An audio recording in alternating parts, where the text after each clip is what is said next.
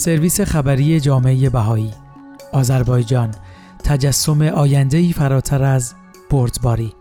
دوازده تیر 1402 باکو آذربایجان. آیا مسیر دستیابی به صلح پایدار ناگزیر شامل عبور از دورههایی از رنج عمیق است که از اصرار بشر بر دنبال کردن الگوهای رفتار قدیمی ناشی می شود؟ یا ممکن است این مسیر با تقویت چشماندازی از یک هویت و هدف مشترک روشن شود؟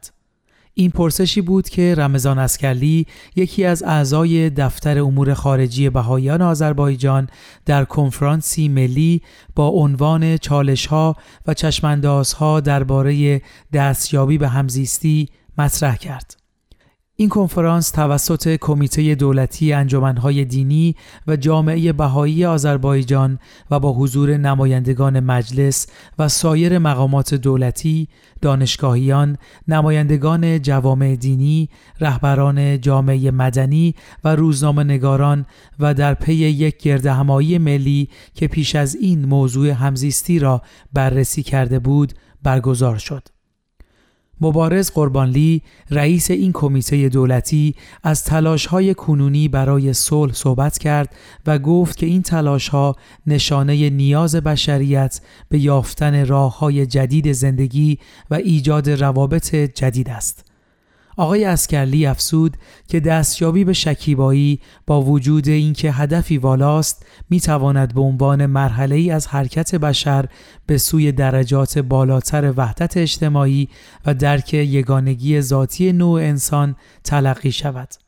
آقای قربانلی به سایر اصول بهایی که برای حرکت بشریت به سوی صلح ضروری هستند از جمله برابری زن و مرد، هماهنگی بین دین و علم و یک پارچگی عبادت و خدمت اشاره کرد. به رسمیت شناختن هویتی مشترک موضوع هویت یکی از مباحث مطرح در این گرد همایی بود آقای اسکرلی می‌گوید میان پذیرفته شدن یک گروه و ارزش قائل شدن برای آنها در اجتماع تفاوتهایی وجود دارد. پذیرفته شدن به این معنی است که شما می توانید در این اجتماع زندگی کنید ما شما را تحمل می کنیم اما ارزش کسی را درک کردن آرمانی والاتر است. وی همچنین خاطر نشان کرد که تمایز بین پذیرش و ارزش یک مسئله کلیدی است که باید در هنگام مواجهه با شکافهای اجتماعی به آن پرداخت. او تاکید کرد که در کانون این شکافها بحران هویت قرار دارد. زیرا مردم و گروه ها برای تعریف خود و جایگاه خود در جهان با مشکل مواجه هستند. با این وجود وی همچنین تاکید کرد که نیاز به تقویت حس مشترک بر اساس یگانگی به نحو روزافزون مورد اذعان گروه های مختلف قرار می گیرد. آقای اسکرلی در ادامه تاکید کرد که تفاوت‌های بین مردم به ویژه تفاوت دینی نباید باعث ایجاد اختلاف شود. در عوض این تفاوت‌ها باید به عنوان جنبه های متفاوتی دیده شوند که به یک هویت مشترک غنا میبخشند.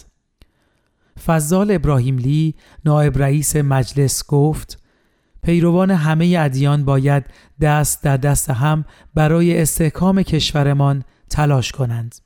آقای اسکرلی افسود نشانه یک اجتماع سالم و منسجم درک این نکته است که ما همه یک قوم و ساکن یک وطن هستیم که همان کره زمین است.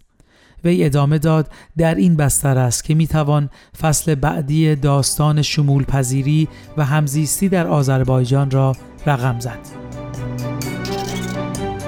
فراتر رفتن از تفاوتها با مشورت شرکت کنندگان خاطر نشان کردند که یک عنصر سازنده در این کنفرانس مشورت واقعی میان افرادی بود که مشتاق کاوشت در آینده کشورشان بود.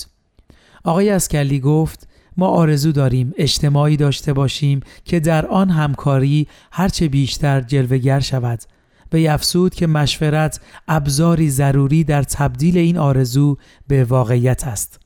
او گفت مشورتی که عدالت وجه مشخصه آن است گفتگوهای گشوده و صمیمانه را امکان پذیر می سازد و به افراد با دیدگاه های گوناگون الهام می بخشد تا تعصبات خود را کنار بگذارند و از هر گونه احساس برتری دوری کنند. فعاد محمدوف رئیس انجمن فرهنگی سیمرغ این ایده را بیشتر تشریح کرد و گفت که مشورت می تواند دیدگاه های گوناگون را هماهنگ و به بهبود اجتماع کمک کند.